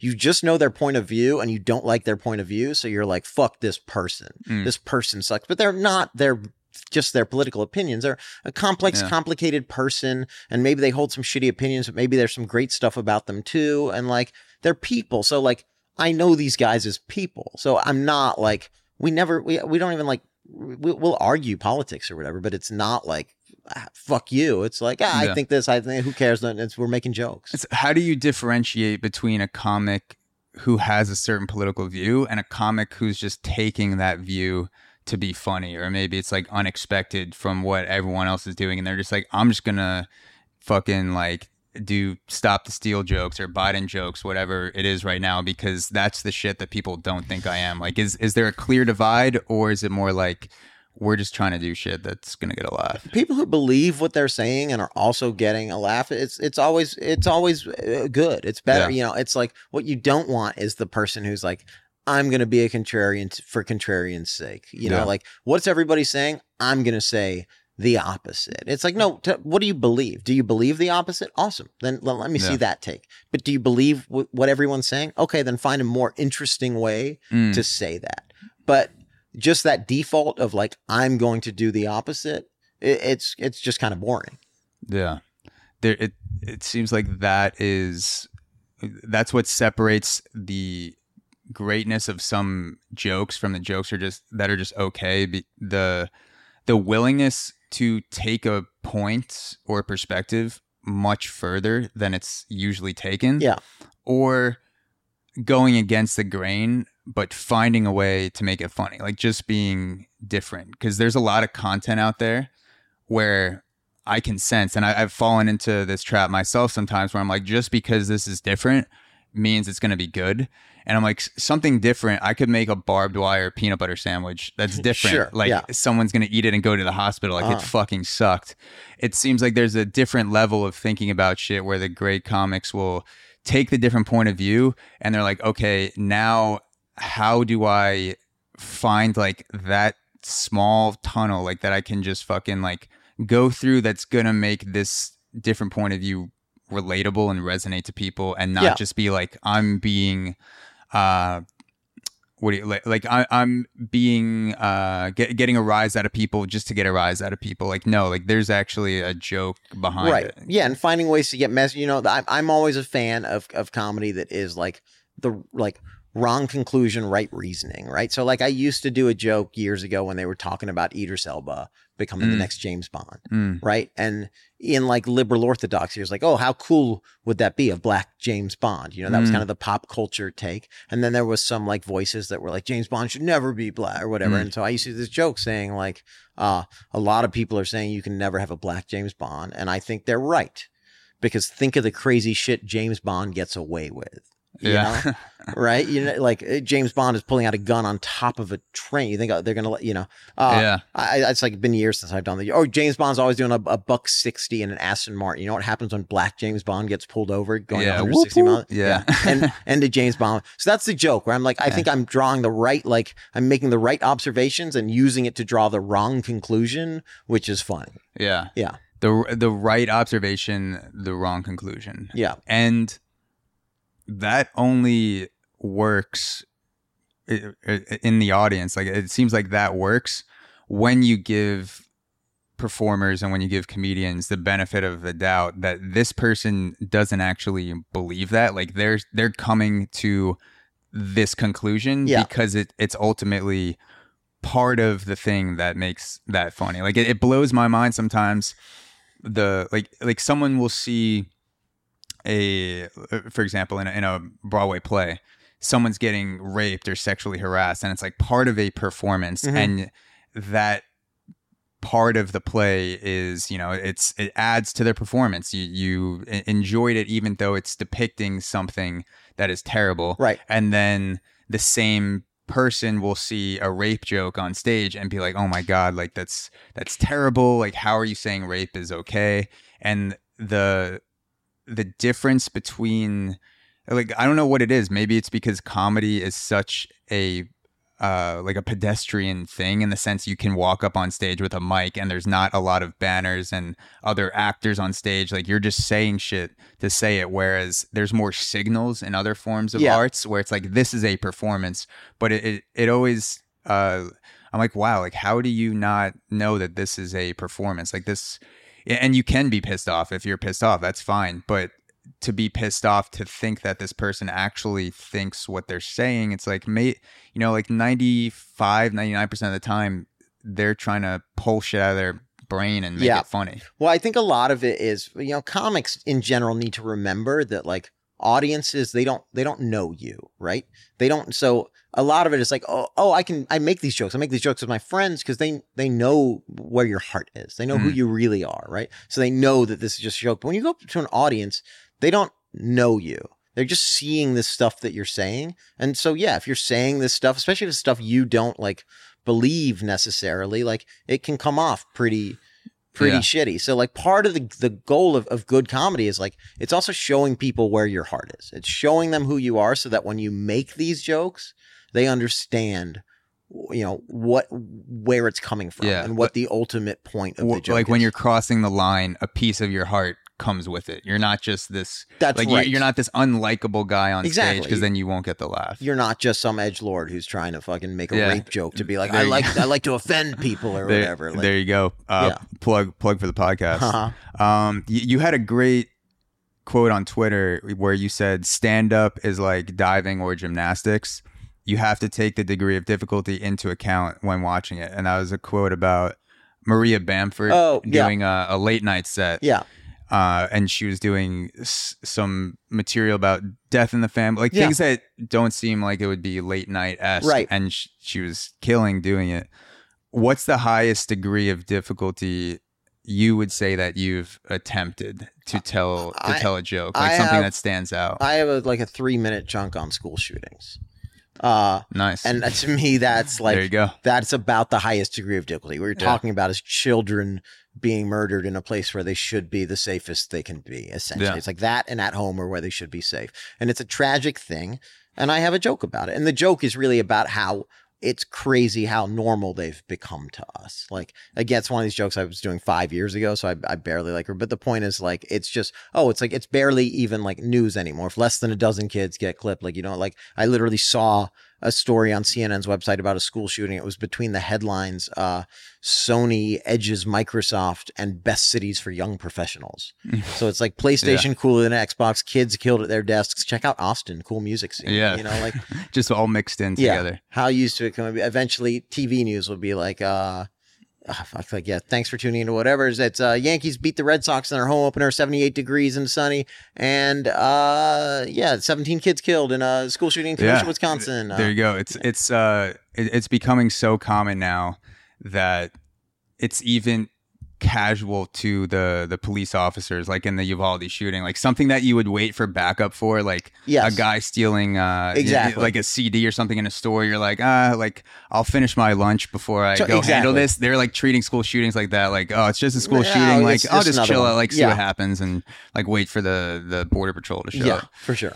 But uh, um, but guys like me, and this is when when I say like Schulz and I are like have the same comedic sensibility. It's like what we enjoy is high degree of difficulty comedy. Yeah.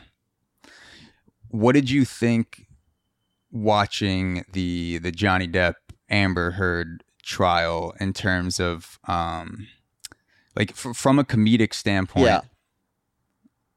The one-sidedness of Johnny Depp killing the tension in the courtroom, making people laugh at times in a domestic violence uh, defamation case, yeah. like the most unfunny thing possible.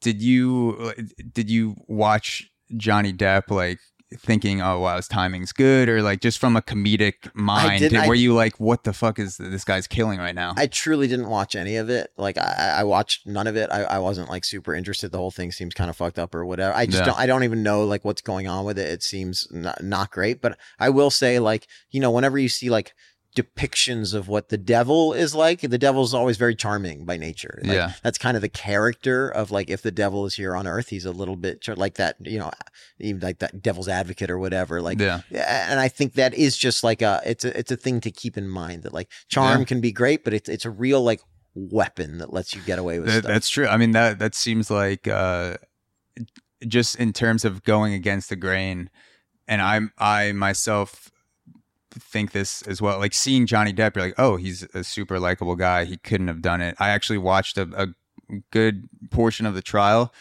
and so the evidence does seem to be against Amber Heard, which they, they ultimately did, you know, like pay ten million Johnny Depp or, or pay ten million Amber Heard, yeah. two million Johnny Depp, so like most of it went to Johnny Depp. But a take that not many people have said is like, oh yeah, like Johnny Depp's super charming. At the same time, like if a guy was doing that and getting away with it, this would be like the guy that would do it. Sure. Not that he actually did it, but just like the, in terms of going through an opposite take, that seems like a good place to start if you want to go against the grain. Like, what are people not saying about this pop cultural phenomenon yeah. right now? I will say, just like in general, without knowing anything about this like trial, really, like anyone who's been very famous from the time they're a teenager who's now an adult, like they're they're fucked up, because you just can't not be. Like mm. fame is a thing that really like kind of breaks you. Espe- the younger you get it, the worse it is. And if you've been that famous for that long, it's just kind of impossible to be yeah. like grounded. And we have no tools to combat it at all, because we've grown up in just like uh, human beings in general. You evolve in tribes, you know, maybe one hundred fifty people throughout your life before technology comes along for thousands of years. And then within a blink of time, you have billions of people knowing who you are, getting one-sided input from all these people who feel like they know you at right. a deep level. And you're this, per- like they're seeing a zero point two percent less, even less than that slice of you. And you're this whole other person most of the time, whether that's a positive or negative, or most likely a, a combination of that. It has to be just fucking just crazy and hilarious. I'd have to feel like sometimes where you're like, this is so weird, it's fucking hilarious. Like, how else do I deal with this besides either going off the deep end yeah. or laugh at how crazy the situation is? Like, I, I can't imagine what it's like to to be in a situation where you're a star from, you know, fifteen years old. Yeah. And yeah. people, you just people just get used to what they get used to, you know? So it's like, let's say every time you walk into a restaurant, whether there's a wait or not, they find a table for you and, and you get to sit down. And one day you go to a restaurant and they don't do that. Then without even like thinking you're being a dick, you're going to be like, oh, do you know who I am? Because mm. you're like, oh, maybe you just don't know, but I'm a guy who I always just gets at. Or yeah. It just becomes your reality. And then when that gets broken in any way and you have to live like a regular person for a minute, it's like, it's it's frustrating. It's annoying. It yeah. makes you angry. I wanted to to end off with a couple articles that you published on Medium. Okay. One of them is about your brother that passed away yeah. a couple years ago, and I'm sorry to to hear that. I have an older brother as well, so I can't imagine what it's like to to go through that. Yeah. You wrote an article, uh, a very touching, very uh, just uh, like I felt connected reading the article about about your brother Gilad. Is that how you yeah, pronounce Gilad. it? Yeah, Gilad. Yeah. You wrote about Gilad. It was so easy to spend time with Gilad. He had so many stories and was always happy to tell them. Of course, you rarely got the story the way it happened. You got the story the way it was meant to happen. And in a lot of ways, it was better than that. The world of Gilad's stories was fantastical and magical and probably a better place than the reality we live in. You could call him on his lies, exaggerations, fabrications, but to what end? And I wanted to ask you, because I'm someone who uh, also grew up with an older brother. What was your relationship like with Gilad and and some of the stories that you guys would tell back and forth? Because I feel like I can tune into yeah. a little window of what you were writing about. It was, I mean, he would love to tell stories about the thing. Yeah, he grew up in England for the most part. Uh, and, and the, the things he would do with his, you know, friends when he was uh, y- younger, a teenager or whatever, and they would go to like, you know, a music festival and, and uh, you know, there was, a, it's just stories where like we, you know, kids being kids doing stuff, but it's like, you know, they're like, oh, we, we, uh, gave, you know, what, whatever, uh, Bryn, one of like, we gave him like a, a weed brownie and he didn't know that's what it was. And then yeah. suddenly he's like, and now the story's turned up to eleven. He's tripping balls, yeah. but he doesn't know what's going on. And none of us tell mm. him, and he's scared. He thinks he needs to go yeah. to a hospital. It's just like, everything is dialed up to like exactly the way you would want it to go. Yeah, if you exactly. pulled like some type of trick like this. And it's like, that seems like, it seems like a little bit of a stretch or, or whatever, but it was often like stories about, yeah, him and their like younger years and yeah. him and his friends and the type of stuff that they would do. And it was always just like, nothing ever goes this perfectly when you do. It's always like kind of mayhem, especially when yeah. you're dealing with, you know, five dumb twenty-one year old dudes. Yeah. Uh, but he would just tell stuff the way it, it should have gone. I, I had a few friends like that in college that were just absolutely insane storytellers, where you would think they were just practiced it every day. And in a way they were, because I, I was playing baseball in college. Guys would be in a locker room and you tell a story, and if people don't like what you're saying, they're just like, shut the fuck up. Like, you're not giving my attention anymore. Yeah, we're, yeah. we're going to go leave and, and drink or go to class or something like that.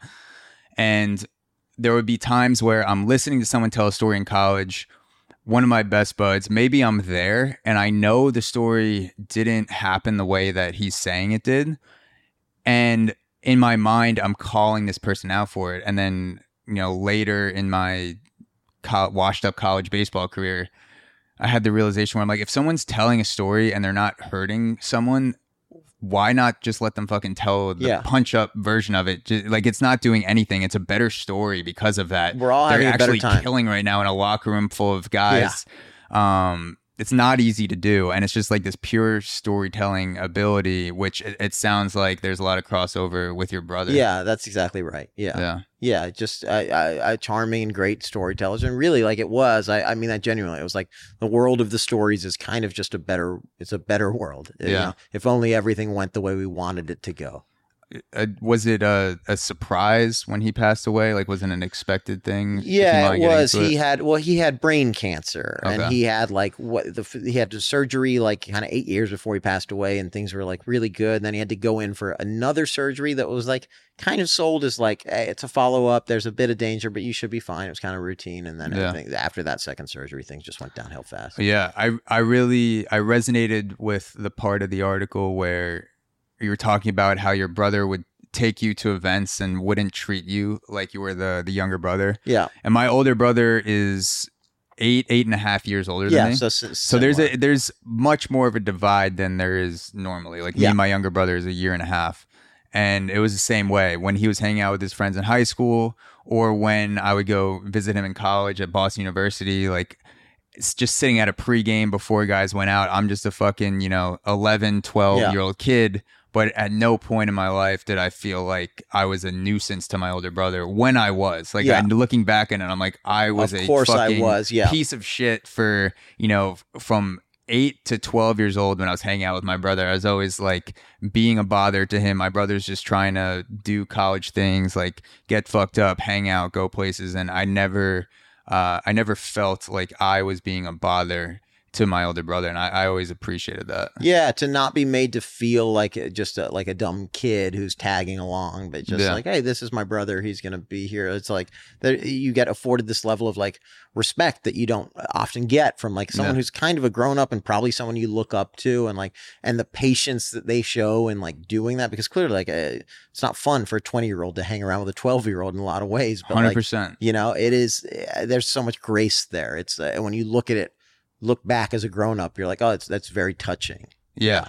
And it, it makes me have a higher barrier to deal with annoyance with cousins or people who are younger than me, where I'm like, I was doing worse than this shit. Like, I'm literally, you know, my, my brother's hanging out and I'm like fucking purposely shaking up drinks that my brother and his friends are doing, right? Yeah, or yeah, yeah. I, I'm I'm just like just like annoying shit. And so now when I see people in my family that are doing nowhere near the amount of annoying things that I was, I'm just like, yeah, it's, you know, this is this is what it is. Like, it's just you're hanging out with this person. Yeah, that's that's right.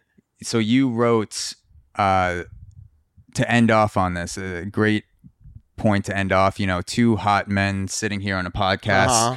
Uh, you wrote an article, The Seven Hottest Men in Stand-Up, a few years back. And so yeah. I, went, I wanted to ask you about a few of these men. Yeah, because yeah. there's uh, some pretty some pretty stunning pictures in this article. Uh-huh. And so I wanted to uh, get your take on who these men are and what they mean to you. Okay.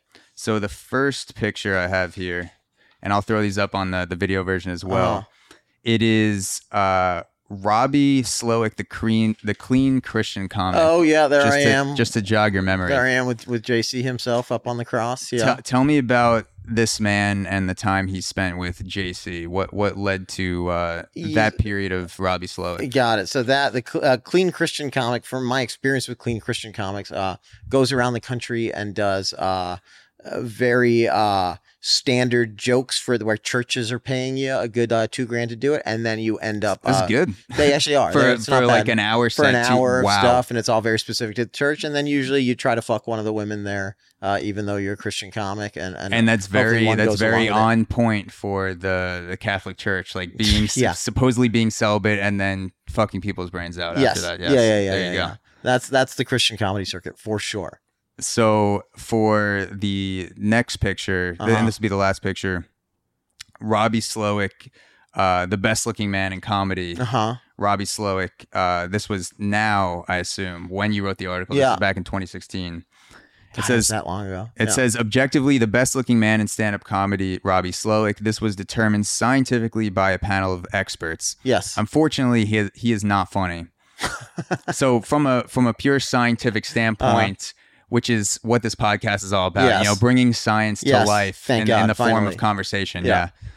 Is there any truth to the fact that if you are better looking, you will be less funny on stage, or just better looking people in general are not funny? No, I used to think that. I used to think like it was, it doesn't make sense to be good looking and funny, but there's like, and then you saw yourself. Th- yes. And I looked in the mirror and I was crushing and I was like, no, clearly it's possible. Clearly yeah. it can be done. Yeah. What form are you currently? What what form of Robby Slowik are you right now, would you say? Oh, uh, I well, I, I think since twenty sixteen, I, I've lost some hotness, unfortunately. Mm. I think I'm still doing okay, but like I, I definitely, you know, some I lost a little bit of hair on top. Still, still keeping, you know, a lot oh, of there it, you but go. I could use, you know, I could use a little Flowing. bit more coverage up there. Yeah, uh, I mean, it's all about just just. piecing it together so people think that the puzzle is one hundred percent there. That's what I plan on doing. That's when the, the pipes start to come in. Yeah, it's yeah, like yeah. you need to cut off a little bit, comb it over. You look like you make got- sure the like you, uh, an aerial view on top. Make sure like it looks clean. Yeah, yeah. And yeah. then when people get up close, that's when you just start like backing up subtly, where you're like, I, I can't let you have this. You view can't right let now. Them get up close. You yeah. can never let them get up yeah. close. That's it's a mirage. Yeah. It's a mirage.